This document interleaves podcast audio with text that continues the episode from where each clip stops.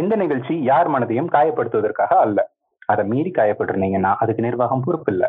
இந்த நிகழ்ச்சியில யூஸ் பண்ணி இருக்கிற தேர்ட் பார்ட்டி ஆடியோஸோட உரிமை அவரவர் உரிமையாளர்களையே சாரும்.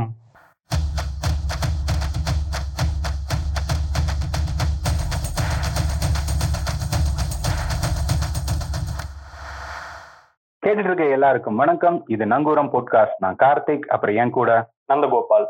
நம்ம இப்ப பாத்துட்டு இருக்கிற சீரீஸ் வெள்ளைப்பூக்கள். வெள்ளைப்பூக்கள்ல சிலோன் அப்படிங்கிற சீரீஸ் தான் நம்ம இப்ப பாத்துட்டு இருக்கோம். லாஸ்ட் எபிசோட்ல ஈழப்போர்ல கடைசியா நடந்த விஷயங்கள், அதாவது கிட்டத்தட்ட 2006 2008 வரைக்குமே பார்த்தோம். இப்போ அந்த வாரோட அவுட் பிரேக் கிட்டத்தட்ட சில வருடங்கள் பின்னாடி போய் பார்க்க போறோம். கரெக்ட். சோ அவுட் பிரேக் அது எப்படி நடந்ததுங்கிறத நம்ம பார்க்க போறோம். இந்த எபிசோடுக்கு உள்ள நம்ம போறதுக்கு முன்னாடி ஒரு முக்கியமான விஷயம் நான் இங்க சொல்ல விரும்புறேன். லாஸ்ட் எபிசோட் கேட்ட எல்லாருக்கும் நன்றி. எங்களை சப்போர்ட் பண்ணி இது ரொம்ப ஒரு சென்சிட்டிவான டாபிக் எடுத்திருக்கீங்க. இருந்தாலும் நல்லா இருக்கு நீங்க பேசுறது, கண்டினியூ பண்ணுங்க. நீங்க சப்போர்ட் பண்ணதுக்கு நன்றி. முக்கியமா 2 பாயிண்ட் இங்க கிளாரிஃபை பண்ண விரும்புறேன். சோ அதுல முதல் கிளாரிஃபிகேஷன் என்னன்னு கேட்டீங்கன்னா, இது ஒரு சிவில் வார் அப்படின்னு சொல்லி 2-3 இடத்துல மென்ஷன் பண்ணியிருந்தோம். பட் அது உள்நாட்டு போர் இல்லை, இது ஒரு இனப்படுகொலை அப்படின்னு எங்களை திருத்தம் பண்ணியிருந்தீங்க. ஸோ அப்கோர்ஸ் இது ஒரு இனப்படுகொலை தான். ஸ்ரீலங்கன் ஆர்மி தமிழ் மக்கள் மேல இருந்த ஒரு இன வெறியினால நடத்தப்பட்ட ஒரு இனப்படுகொலை தான், அதை யாரும் மறுக்கல. பட் இது சிவில் வார் அப்படின்னு சொல்லி குளோபலா இதுக்கு ஒரு பேர் சூட்டிட்டாங்க. ஸோ இது ஸ்ரீலங்கால ஒரு சிவில் வார் நடக்குது அப்படின்னு சொல்லி குளோபலா ஒரு பேர் சூட்டிட்டாங்க. அதை தான் யூஸ் பண்ணிட்டோம். ஸோ இது ஒரு முதல் கிளாரிஃபிகேஷன்.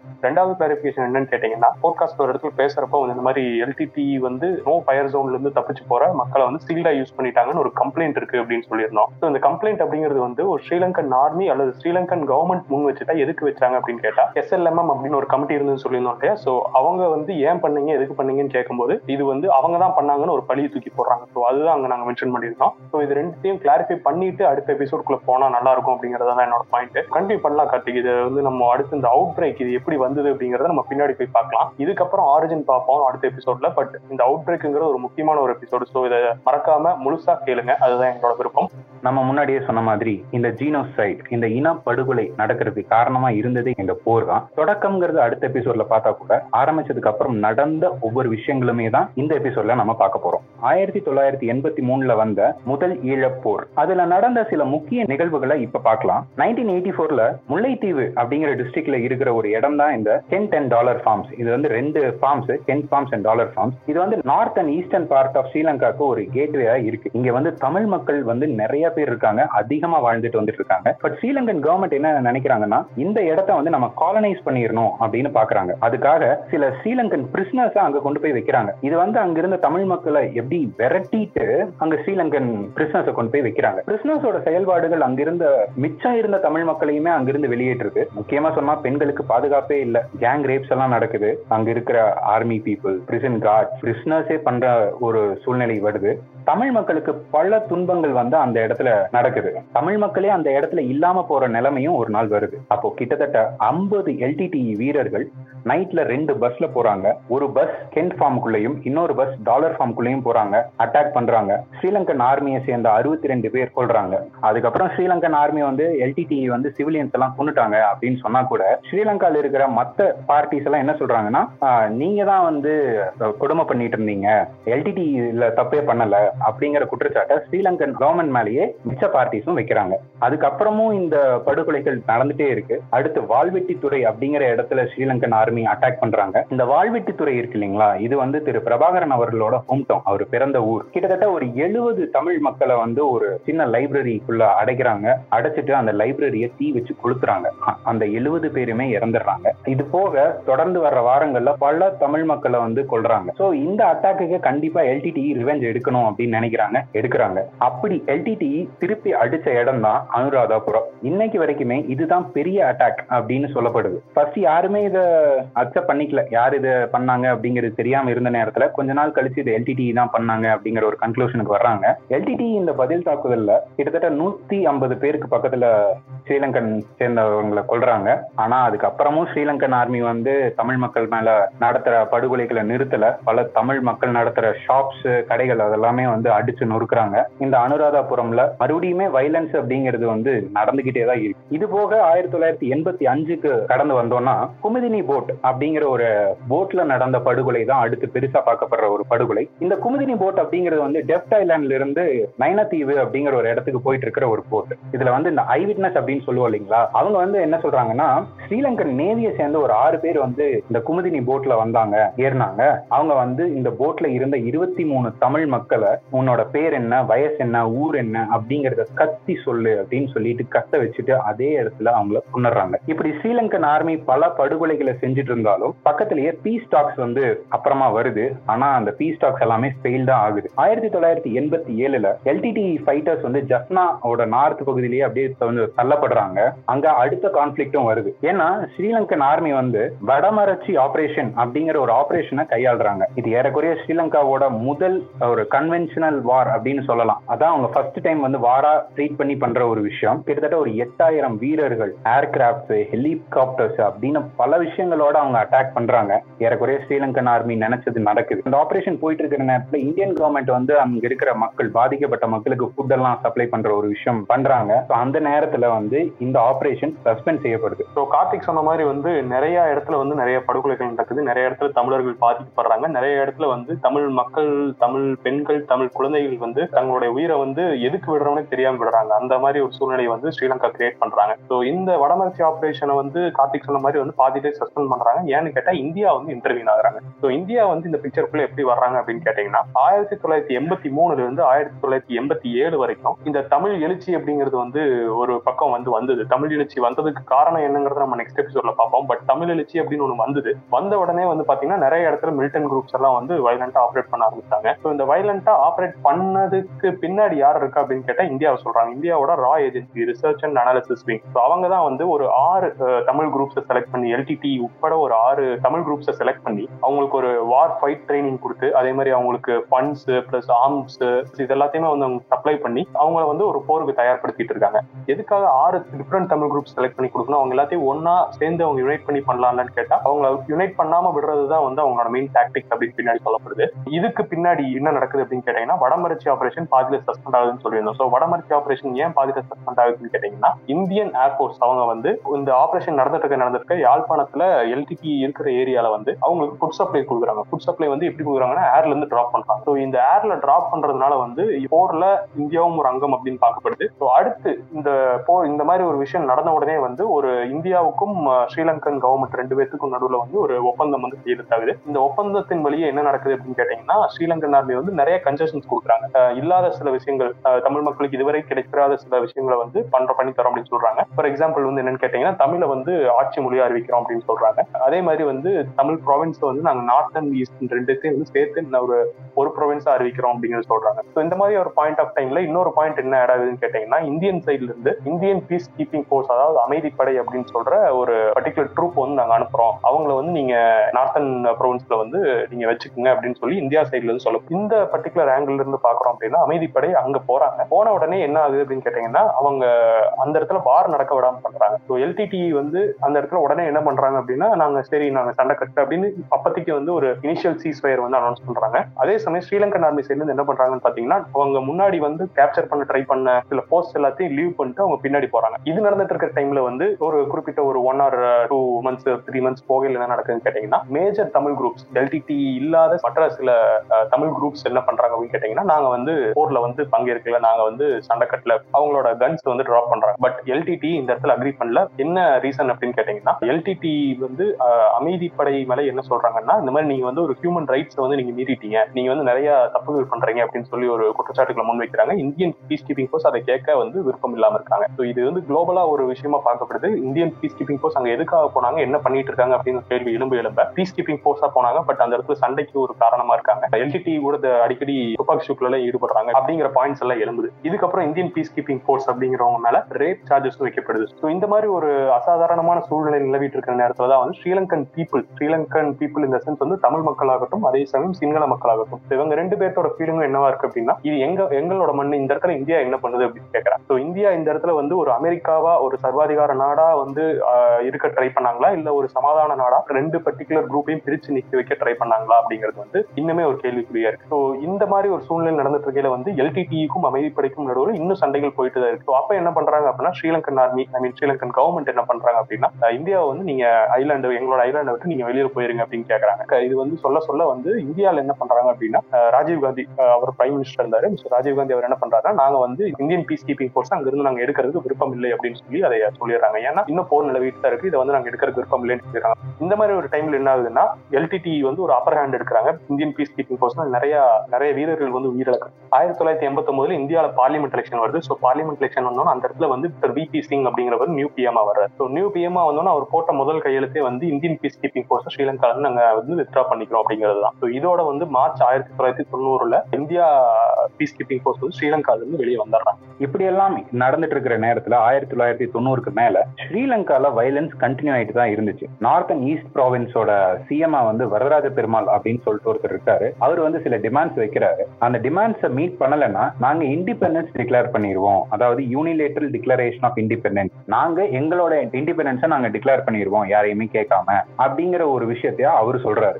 இப்படியெல்லாம் போயிட்டு இருக்கிற நேரத்தில் இந்தியன் பீஸ் கீப்பிங் போர்ஸ் வேற வெளியே போயிடுறாங்க இல்லைங்களா. அதுக்கப்புறமா LTTE அவங்களோட கண்ட்ரோல் இருக்கிற ஏரியாவை சும்மாலாம் வைக்கலங்க, ஒரு கவர்மெண்ட் மாதிரி ஃபங்க்ஷன் பண்ணிட்டு இருக்காங்க. ஒரு கவர்மெண்ட் என்னென்னலாம் பண்ணுமோ அதெல்லாம் அங்க பண்ணி அப்படி ஒரு ஃபங்க்ஷனிங் பண்ணிட்டு இருக்காங்க LTTE அவங்க கண்ட்ரோல்ல இருக்கிற ஏரியாவை. சீஸ் ஃபயரும் அந்த நேரத்துல இருக்கு, அதனால LTTEயும் அவங்களோட பவர்ஸை அப்படியே இன்க்ரீஸ் பண்ணிட்டே இருக்காங்க. ட்ரைனிங் ஆகட்டும் மற்ற விஷயங்கள் ஆகட்டும் அதெல்லாமே அவங்க இன்க்ரீஸ் பண்ணிட்டே இருக்காங்க. சேம் டைம் கவர்மெண்ட்டும் அவங்களோட பேஸை இன்க்ரீஸ் பண்ணிட்டே தானே இருப்பாங்க. அதுக்கப்புறமா கவர்மெண்ட் வந்து ஒரு JVP அப்படின்னு ஒரு கட்சி கூட வந்து ஒரு சின்ன சண்டை வருது. அவங்களை ஏறக்குறைய விலக்கி தான் வைக்கிறாங்க. அப்புறம் ஸ்ரீலங்கன் கவர்மெண்ட் என்ன பண்றாங்கன்னா அவங்களோட மிலிட்டரிய யாழ்ப்பாணத்துக்கு அனுப்புறாங்க.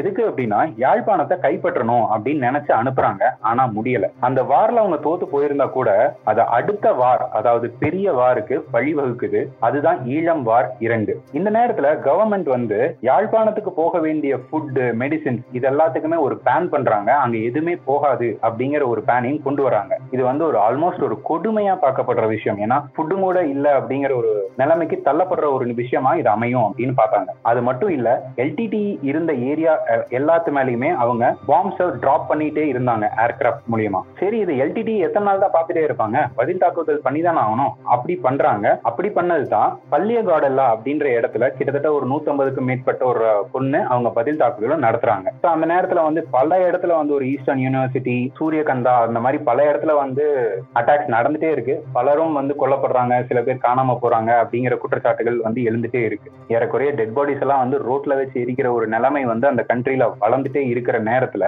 ஸ்ரீலங்கன் கவர்மெண்ட் வந்து சும்மா இருக்காம மறுபடியும் என்ன பண்றாங்கன்னா டெத் ஸ்குவாட் அப்படின்றது ஒண்ணு அமைச்சு அந்த டெத் ஸ்குவாட வந்து என்ன பண்றாங்கன்னா ஃபுல்லாவே ஸ்ப்ரெட் பண்றாங்க. ஏறக்குறைய சிங்கள மக்கள், தமிழ் மக்கள் ரெண்டு மக்களையுமே வந்து கொலை பண்றாங்க. எதற்குன்னா சிங்கள மக்கள் வந்து JVP அவங்கள வந்து சப்போர்ட் பண்ணிடுவாங்களோ அப்படிங்கறனாலையும், தமிழ் மக்கள் இல்ல தமிழ் யூத் அவங்க வந்து LTTE வந்து சப்போர்ட் பண்ணிடுவாங்களோ அப்படின்னு சஸ்பெக்ட் பண்ணதுக்காக மட்டுமே அவங்களை வந்து கொல்லப்படுறாங்க. சரி, அதுக்கப்புறம் இதுக்கும் ரிட்டாலியேட் பண்ணி தான் ஆகணும். அதனால LTTE என்ன பண்றாங்கன்னா 70,000 பேர் இருக்கிற நார்த் ப்ராவின்ஸை கைப்பற்றுறாங்க. அந்த 70,000 பேரையுமே அந்த இடத்தை விட்டு வெளியே போக சொல்றாங்க. ஆனா கொலை எதுவுமே பண்ணல, ஏன்னா அவங்க பொதுமக்கள் அப்படிங்கறனால அவங்க மேல எந்த அட்டாக்குமே பண்ணல. அந்த இடத்தை விட்டு போயிருங்க அப்படின்னு மட்டும் சொல்றாங்க. ஏன்னா அவங்க வந்து கவர்மெண்ட்டுக்கு சாதகமான ஆட்கள் அப்படிங்கறனால அவங்களை அந்த இடத்தை விட்டு அனுப்பிச்சா கவர்மெண்ட் மேல ஒரு பிரஷர் வரும் அப்படிங்கிற எண்ணத்துல அந்த இடத்தை விட்டு மட்டும் நகர்த்தாங்களே தவிர அவங்க மேல எந்த அட்டாக்குமே பண்ணல. ஆனா அதுக்கப்புறம் பெரிய பேட்டில் வரத்தான் செய்யுது. 1991 ஸ்ரீலங்கன் ஆர்மியோட எலிபென்ட் பாஸ் பேஸ் அப்படின்னு சொல்ற அந்த இடத்தை வந்து LTTEயோட 5000 வீரர்கள் சரவுண்ட் பண்றாங்க.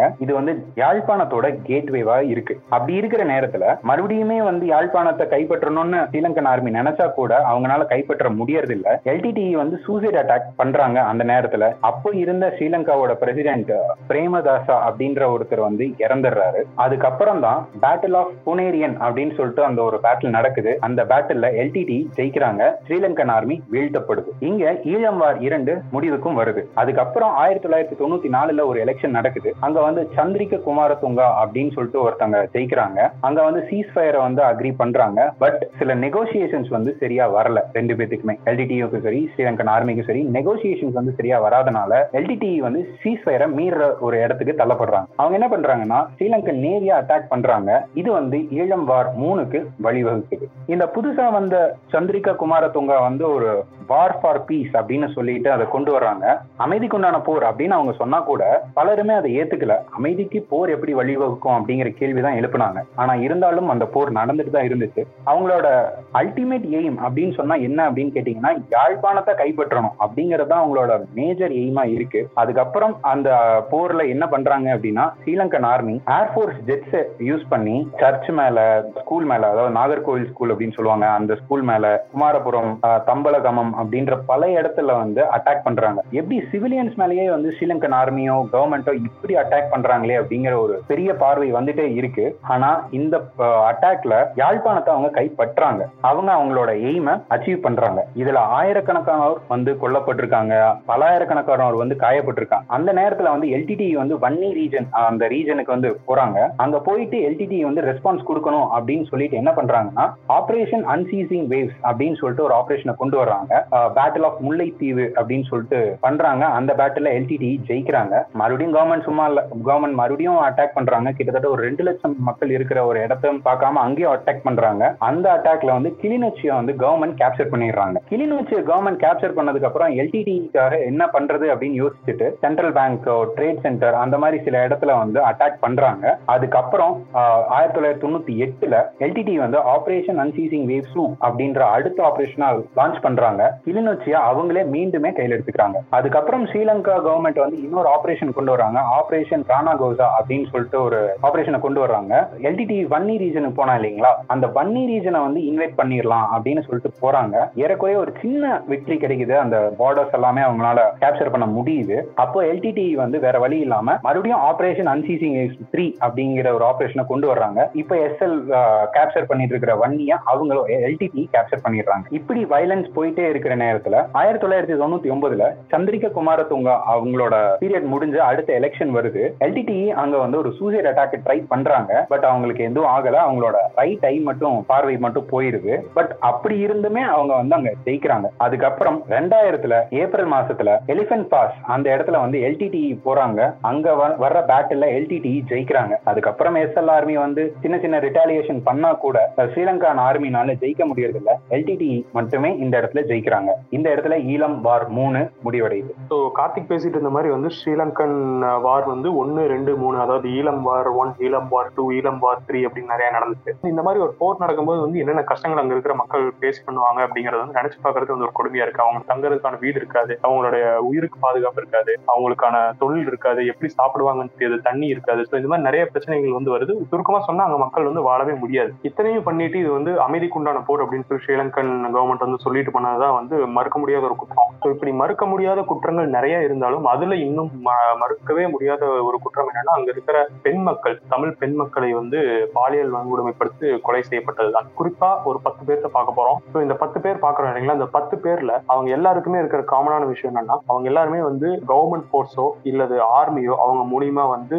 பாலியல் வன்கொடுமை செய்யப்படுறாங்க. ஸோ இதையும் மீறி கவர்மெண்ட் வந்து இதுல ப்ரோப் நடத்தினாலும் அங்க யாருமே வந்து குற்றவாளிகளை அறிவிக்கப்படலை, அவங்களுக்கு வந்து அங்க எந்த ஒரு பனிஷ்மெண்ட்டும் கொடுக்கல. ஸோ இந்த மாதிரி குற்றங்கள் என்னென்ன நடந்தது அப்படின்னு கேட்டா முதல் குற்றம் இசைப்பிரியா. ஸோ இவங்களை பத்தி வந்து போர்க்களத்தில் ஒரு பூ அப்படின்னு சொல்லி ஒரு படமும் எடுத்திருக்காங்க. பட் அந்த படம் வந்து இந்தியன் கவர்மெண்டால பேன் செய்யப்பட்டிருக்கு. ஸோ அவங்க எல்டிடிஇல மீடியா டீம்ல இருக்காங்க. ஸோ 2009 வந்து வார் முடியற நேரத்துல இவங்க வந்து ஆர்மியால வந்து கேப்சர் பண்றாங்க. இப்போ இவங்க சேனல் 4 அப்படிங்கிறவங்க விட்ட ஒரு டாக்குமெண்ட்ரியில இவங்களோட கடைசி முகத்தை நம்ம பார்க்க முடியுது. இவங்களை வந்து திரு பிரபாகரனோடைய மகள் அப்படின்னு நினைச்சு ஸ்ரீலங்கன் ஆர்மி வந்து அவங்கள வந்து ஒரு சேத்துல இருந்து எடுத்து அவங்கள துணியெல்லாம் போத்தி அவங்களோட இடத்துக்கு கூட்டிட்டு போறாங்க. But soon after they are realising இவங்க வந்து பிரபாகரன் அவரோட மகள் இல்லை அப்படிங்கிறது. அவங்க வந்து பிரிசனர் ஆஃப் வார் அப்படிங்கிற ஒரு டேர்ம் சொல்லுவாங்க, அதாவது போர் குற்றவாளிகள் அப்படின்னு சொல்லி. போர் குற்றவாளிகளை அவங்களை கைது செஞ்சு அவங்கள வந்து அவங்களை சிறையில் அடைக்கணும், அதுதான் முறை. பட் இவங்களை வந்து எக்ஸிகியூஷன் ஸ்டைல வந்து கொண்டுறாங்க. இப்போ கொள்றதுக்கு முன்னாடி இவங்க வந்து இவங்க உடல் அளவுல வந்து வன்கொடுமை செய்யப்பட்டிருக்காங்க அப்படிங்கிறதுக்கான ஆதாரம் எக்கச்சக்கமா இருக்கு. 2வது சம்பவம் என்னன்னு பாத்தீங்கன்னா இடா கார்மலிட்டா அப்படிங்கிற ஒரு தமிழ் பெண். இவங்க 1999 கொல்லப்பட்டாங்க. இவங்க ஒரு எக்ஸ் எல்டிடிஇ தான். ஸோ இவங்க வந்து எல்டிடிஇல இருந்து நான் வெளியில வர்றேன் அப்படின்னு சொல்லி வந்தேன். ஒரு 1 மந்த் கழிச்சு வந்து இவங்க வந்து இறந்துடுறாங்க. ஸோ இவங்க போலீஸை சரண்டர் ஆனோடனே வந்து 5 பேர் இவங்களுடைய வீட்டுக்குள்ள வந்து புகுறாங்க. இவங்களை வந்து பாலியல் வன்கொடுமை செஞ்சு இவங்களை கொண்டுறாங்க. ஸோ இவங்களுடைய ஃபேமிலி வந்து அங்கிருந்து எஸ்கேப்பா இந்தியா வர்றாங்க. இந்தியா வந்ததுக்கு அப்புறம் வந்து இவங்களோட கொலை செய்யப்பட்டவர்கள் யாருங்கிறது இவங்களோட நெய்பர்ஸ் வந்து சஸ்பெக்ட்ஸா வந்து ஐடென்டிஃபை பண்றாங்க. இவங்க ஐடென்டிஃபை பண்ணி கேஸ் வந்து ஃபைல் பண்ணி ஸ்ரீலங்கன் கோர்ட்ல மூவ் பண்றாங்க. பட் மூவ் பண்ணிட்டு இருக்க அந்த கேஸ்ல இடா கார்மலிட்டா சைட்ல வாதிட்ட லாயர் வழக்கறிஞர் வந்து கொல்லப்படுறாரு. ஸோ இவர் கொல்லப்பட்ட உடனே வந்து அந்த சஸ்பெக்ட் எல்லாருமே வந்து பெயில ரிலீஸ் பண்ணாங்க. காரணம் எவிடன்ஸ் இல்லை அப்படிங்கிறது. அடுத்தது வந்து முருகேச பிள்ளை கோணேஸ்வரி அப்படின்னு சொல்றவங்க 1997 சென்ட்ரல் கேம்ப் செக் பாயிண்ட் அப்படிங்கிற ஒரு இடத்துல, அதாவது அது எங்க இருக்குன்னா அம்பாறை மட்டக்களப்பை, ஸோ அங்கதான் வந்து இவங்க கொல்லப்படுறாங்க. இவங்க ஒரு 4 போலீஸர் கிட்ட வந்து அன்னைக்கு மதியானம் வந்து சண்டை கட்டிட்டு போறாங்க. அன்னைக்கு இரவு 11 மணிக்கு வந்து அவங்களுடைய வீட்லயே வைத்து அந்த போலீஸ் போலீஸ் ஆஃபீஸர்ஸ் வந்து அவங்கள ரேப் பண்ணி கொலை பண்றாங்க. ஸோ இது வந்து பிரசிடென்ட் லெவலுக்கு எடுத்துட்டு போய் பிரசிடென்ட்டே வந்து இன்வெஸ்டிகேஷன் ஸ்டார்ட் பண்ணி விடுறாங்க. பட் இன்ன வரைக்கும் வந்து இந்த ஒரு குற்றத்துக்கு வந்து யாருமே வந்து குற்றவாளிகள் அறிவிக்கப்படலை. அடுத்தது கிருஷாந்தி குமாரசுவாமி அப்படிங்கிறவங்க வந்து 1996 இவங்க கைத்தறி ஆர்மி செக் பாயிண்ட் அப்படிங்கிற இடத்துல வந்து அது வந்து யாழ்ப்பாணத்துல இருக்கு. ஸோ அங்க வந்து 11 ஸ்ரீலங்கன் ஆர்மி அபிஷியல்ஸ் அவங்க வந்து பாலியல் வன்கொடுமை செஞ்சு அவங்களை கொண்டிருக்காங்க. இந்த பெண் வந்து அவங்களுடைய எக்ஸாம் முடிச்சுட்டு வீட்டுக்கு வர்ற வழியில அவங்க மிஸ் ஆயிடுறாங்க. ஸோ இவங்களை தேடி போன தன்னுடைய சகோதரர், அம்மா, அப்புறம் ஒரு ஃபேமிலி ஃப்ரெண்ட் அவங்களும் வந்து கொண்டாடுறாங்க. 4 பேர்த்தோட பாடியை வந்து ஒரு 45 நாள் கழிச்சு ஒரு இடத்துல கண்டறியப்படுது. ஸோ ஆம்னஸ்டி இன்டர்நேஷனல் அப்படிங்கிறவங்க வந்து இந்த ஒரு கேஸ வந்து கோர்ட்டுக்கு கொண்டு போறாங்க. கவர்மெண்ட் வந்து அங்க இருக்கிற 6 சோல்ஜர்ஸ்க்கு வந்து ஒரு ட்ரையல் மாதிரி நடத்துறாங்க. ட்ரையல் நடத்துறதுல சில பல குளறுபடிகள் நடந்து அந்த ட்ரையல் கேஸ் வந்து கொலம்போக்கு மூவ் ஆகுது. கொலம்போ மூவ் ஆனாலும் அந்த கேஸே டிஸ்மிஸ் ஆயிடுச்சு. சாரதாம்பால் 1999 இவங்க வந்து புங்குடுதீவு அப்படின்னு சொல்ற ஒரு இடத்துல வந்து ஸ்ரீலங்கன் நேவினால வந்து கடத்தப்பட்டு பாலியல் செய்யப்பட்டு கொலை செய்யப்படுறாங்க. இவங்களுடைய போஸ்ட்மார்ட்டம் வந்து கொலம்போல நடக்குது. கொலம்போல நடந்து இவங்க ப்ரூவ் பண்றாங்க இந்த பெண் வந்து இப்படிதான் இறந்தாங்க அப்படின்னு சொல்லி. இந்த பெண் வந்து பாலியல் வன்கொடுமை செய்யப்பட்டு இறந்தாங்கன்னு ப்ரூவ் ஆகுது. ஸோ இவங்களுடைய பாடி அடுத்த நாள் கண்டறியப்பட்டு போஸ்ட்மார்ட்டம் நடத்தி செவரல் ப்ரோப்ஸ் நடக்குது. இது எல்லாமே வந்து நடந்தும் கேஸ் வந்து எவிடன்ஸ் இல்லை அப்படின்னு சொல்லி டிஸ்மிஸ் செய்யப்படுது. ஸோ அடுத்து இளைய தம்பி தர்ஷினி அவங்க 2005 இதே புங்குடுதீவு அப்படிங்கிற இடத்துல ஸ்ரீலங்கன் நேவினாலேயே மறுபடியும் கடத்தப்படுறாங்க. இவங்களுடைய பாடி அடுத்த நாள் கண்டறியப்படுது. இவங்களை வந்து ப்ரூட்டலா வந்து ரேப் பண்ணி கொண்டிருக்காங்க அப்படின்னு சொல்லி போஸ்ட்மார்ட்டம்ல வந்து மென்ஷன் ஆயிருக்கு. ஸோ இதுக்கான இன்வெஸ்டிகேஷன் இன்னும் போயிட்டு தான் இருக்கு. இது ஒரு முடிந்த பாடு இல்லை. இது முக்கியமா இன்னொரு பெண் யாருன்னு கேட்டீங்கன்னா விஜயகலா நந்தன் அப்படின்னு சொல்றவங்க. ஸோ இவங்க வந்து 2001 மன்னார்ல ஸ்ரீலங்கன் நேவினால அரசு செய்யப்படுறாங்க. எதுக்காக அரசு செய்யறாங்கன்னா அவங்க எல்டிடிஏ சேர்த்தவங்களா இருப்பாங்களோன்னு அரசு செய்யப்படுறாங்க. இவங்களும் இவங்களுடைய ஃபேமிலியும் வந்து நாங்க எல்டிடிஏ சேர்ந்தவர்கள் தான் அப்படின்னு சொல்லி ஒரு டாக்குமெண்ட்ல கையெழுத்து போட சொல்றாங்க. இவங்க டாக்குமெண்ட் போடாதனால அவங்களை வந்து ரேப் பண்ணி கொலை பண்றாங்க. இவங்களை கொண்ட 4 பேரை சஸ்பெக்ட் ஐடென்டிஃபை பண்றாங்க. இருந்தாலும் டியூ கோர்ஸ்ல இந்த இன்வெஸ்டிகேஷன் வந்து கவர்மெண்டால டாப் செய்யப்படுது. அடுத்து அருமைத்துறை தர்மலட்சுமி இவங்க 1996 இதே மாதிரி வந்து திரிகோணமலை அப்படிங்கிற இடத்துல வந்து கொல்லப்படுறாங்க. இவங்க வெளியில போயிருந்த சமயத்துல பக்கத்து வீட்டுக்காரர் பையனை கூப்பிட்டு வீட்டுக்கு வர டைம்ல வந்து ஒரு மில்க் சென்டர்ல வந்து இவங்களை வந்து அப்டக்ட் பண்ணி கூட்டிட்டு போய் அங்க வந்து இவங்க ரேப் பண்ணி கொலை பண்ணிடுறாங்க. இவங்க கூட்டிட்டு வந்து அந்த ஒரு சின்ன பையனை வந்து கொண்டாங்க. சோ இந்த கேஸ்ல வந்து எந்த ப்ராக்ரஸும் இல்லை. இதுக்கான கன்விக்ட் யாரும் கிடையாது. அடுத்து பிரேமினி தனுஷ்கோடி அவங்க வந்து 2006 இதே மாதிரி ஒரு துன்பத்துக்கு ஆளாக்கப்படுறாங்க. அவங்க வந்து TRO அக்கௌண்டன்ட் சொல்லுவாங்க. TROங்கிறவங்க ஸ்ரீலங்கால எந்த மூலையில் இருக்கிற தமிழ் மக்களா இருந்தாலும் அவங்களுக்கு வந்து ஒரு வாழ்வாதாரம் கிரியேட் பண்ணி கொடுக்குற ஒரு ஏஜென்சி. ஸோ அங்க வந்து சீஃப் அக்கௌண்டன்டா இருக்காங்க. ஸோ இவங்க தன்னுடைய சொந்த ஊர்ல இருந்து கிளிநொச்சிக்கு ஒரு பஸ் மூலமா போயிட்டு இருக்காங்க. இவங்க கூட மற்ற TRO ஆபீசர்ஸும் இருக்காங்க. அந்த பஸ் வந்து காட்டுல போயிட்டு இருக்கிற வழியில வந்து ஆபீசர்ஸ்னால மடக்கப்படுது. இவங்க வந்து ஜங்குளுக்குள்ள கூட்டிட்டு போறாங்க. ஜங்குல கூட்டிட்டு போய் இங்க இவங்க LTTE தான் அப்படின்னு சொல்லி இவங்களை ஃபோர்ஸ் பண்ண சொல்ல வைக்கிறாங்க. நீங்க LTTE தான் அப்படின்னு ஒத்துக்குங்க அப்படின்னு சொல்ல வைக்கிறாங்க. ஸோ LTTE தான் அப்படின்னு ஒத்துக்கிட்ட சில பேரை ரிலீஸ் பண்ணிடுறாங்க. ஒத்துக்காம இருந்த சில பேர்த்த கொண்டாடுறாங்க. பிரேமினி தனுஷ்கோடி அவங்க வந்து பாலியல் வன்கொடுமை செய்யப்பட்டு கொலை செய்யப்படுறாங்க. இதுக்காக கவர்மெண்ட் வந்து ஒரு ப்ரோபோ லான்ச் பண்றாங்க. பட் இன்ன வரைக்கும் இதுக்கான கான்விக்ட் யாரும் வந்து கவர்மெண்ட் வந்து அனௌன்ஸ் பண்ணவே கிடையாது. ஸோ மேரி மேடலின் சித்ரா அப்படிங்கிறவங்க தான் வந்து 2006 மறுபடியும் வன்கலை மன்னார் அப்படிங்கிற ஒரு ஏரியால ஸ்ரீலங்கன் ஆர்மினால கொல்லப்படுறாங்க. இவங்களோட சேர்ந்து இவங்க ஃபேமிலியும் கொல்லப்படுது. ஸோ ஸ்ரீலங்கன் ஆர்மி வந்து அந்த டைம்ல வந்து நைட் ஷெல்லிங் அப்படின்னு ஒன்று பண்ணிட்டு இருந்தாங்க. நைட் ஷெல்லிங்னா எல்லாம் தூங்குற சமயத்துல வீடுகள் மேல வந்து பாம்பு போடுறது. ஸோ இந்த டைம்ல என்ன பண்ணாங்கன்னா அந்த கிராம மக்கள் எல்லாரும் வந்து பக்கத்துல இருக்கிற சர்ச்சில் கூடியிருந்து அவங்க வந்து உயிர் தப்பிக்கிறதுக்காக அங்க கூடியிருந்தாங்க. ஸோ அந்த டைம்ல வந்து அவங்க மேரி அப்படிங்கிறவங்களோட ஃபேமிலி மட்டும் வரவே இல்லை. ஏன்னு கேட்டா அடுத்த நாள் காலையில போய் பாக்குறாங்க அவங்க இறந்து கிடக்குறாங்க. மேரி வந்து பாலியல் வன்கொடுமை செய்யப்பட்டு இறந்து கிடக்குறாங்க. அவங்களுடைய குழந்தைகளும் தன்னுடைய ஹஸ்பண்டும் வந்து தொங்கிட்டு இருக்காங்க. அதாவது வந்து தூக்க தொங்கிட்டு இருக்காங்க. ஸோ எல்லா கேஸ் மாதிரியும் இந்த கேஸ்லயும் வந்து கான்விக்ஸ் கிடையாது. ஸோ இதுதான் வந்து தமிழ் மக்களுடைய நிலைமையா அன்னைக்கு இருந்தது. இன்டர்நேஷனலா வந்து பேசப்படுது. இன்டர்நேஷனலா வந்து எல்லாத்துக்கும் தெரியும் இந்த மாதிரி ஒரு பிரச்சனை நடந்தது, இந்த மாதிரி வந்து நிறைய பெண்கள் பாதிக்கப்பட்டாங்கன்னு தெரியும். பட் இருந்தாலும் கவர்மெண்ட் வந்து இந்த கேஸை கொண்டு போகல. இந்த கவர்மெண்ட் வந்து இந்த மாதிரி ரேப் அண்ட் மர்டர் கேசஸ் வந்து வெளியில கொண்டு போய் அவங்க யாரு கரெக்டான குற்றவாளியோ அவங்க ஐடென்டிஃபை பண்ணி அவங்களுக்கு வந்து தகுந்த தண்டனை வாங்கி கொடுக்கலங்கிற குற்றச்சாட்டு இன்ன வரைக்கும் இருந்துட்டாது. ஸோ எண்ணற்ற போர் குற்றங்கள் செஞ்சிருக்காங்க ஸ்ரீலங்கன் கவர்மெண்ட். பட் அதுல இது வந்து ஒரு மன்னிக்க முடியாத குற்றம். இது அவங்களோட இன்டர்னல் கான்ஸ்டிடியூஷனுக்குள்ள வர்றதுனால இதை அவங்க பக்காவா யூஸ் பண்ணி இதுல இருந்து அவங்க வந்து அவங்களுடைய முக்கியமான ஆட்களை அவங்க தப்பிக்க வச்சுட்டு தான் இருக்காங்க. ஸோ இந்த மாதிரி ஒரு சூழல்ல தான் வந்து இந்த போர் நடந்துகிட்டு இருந்தது. இதுக்கப்புறம் என்ன நடந்ததுங்கிறதா நம்ம எபிசோட் 1 சொல்லியிருந்தோம். இந்த எபிசோட் நீங்க ஏதாவது ஃபர்ஸ்ட் டைம் கேட்குறீங்க அப்படின்னா எபிசோட் 1 ஒரு டைம் போய் கேளுங்க. ஸோ உங்களுக்கு ஒரு கன்டினியூஷன் தெரியும். ஸோ அடுத்த எபிசோட்ல வந்து நம்ம இந்த வார் ஏன் வந்தது அப்படிங்கிற ஆரிஜின் அதை வந்து நம்ம பேசுவோம். இது வரைக்கும் வந்து எங்க கூட இணைந்திருந்ததுக்காக நன்றி. ஸோ அடுத்த எபிசோட்ல உங்களை எல்லாத்தையும் சந்திப்போம். நன்றி.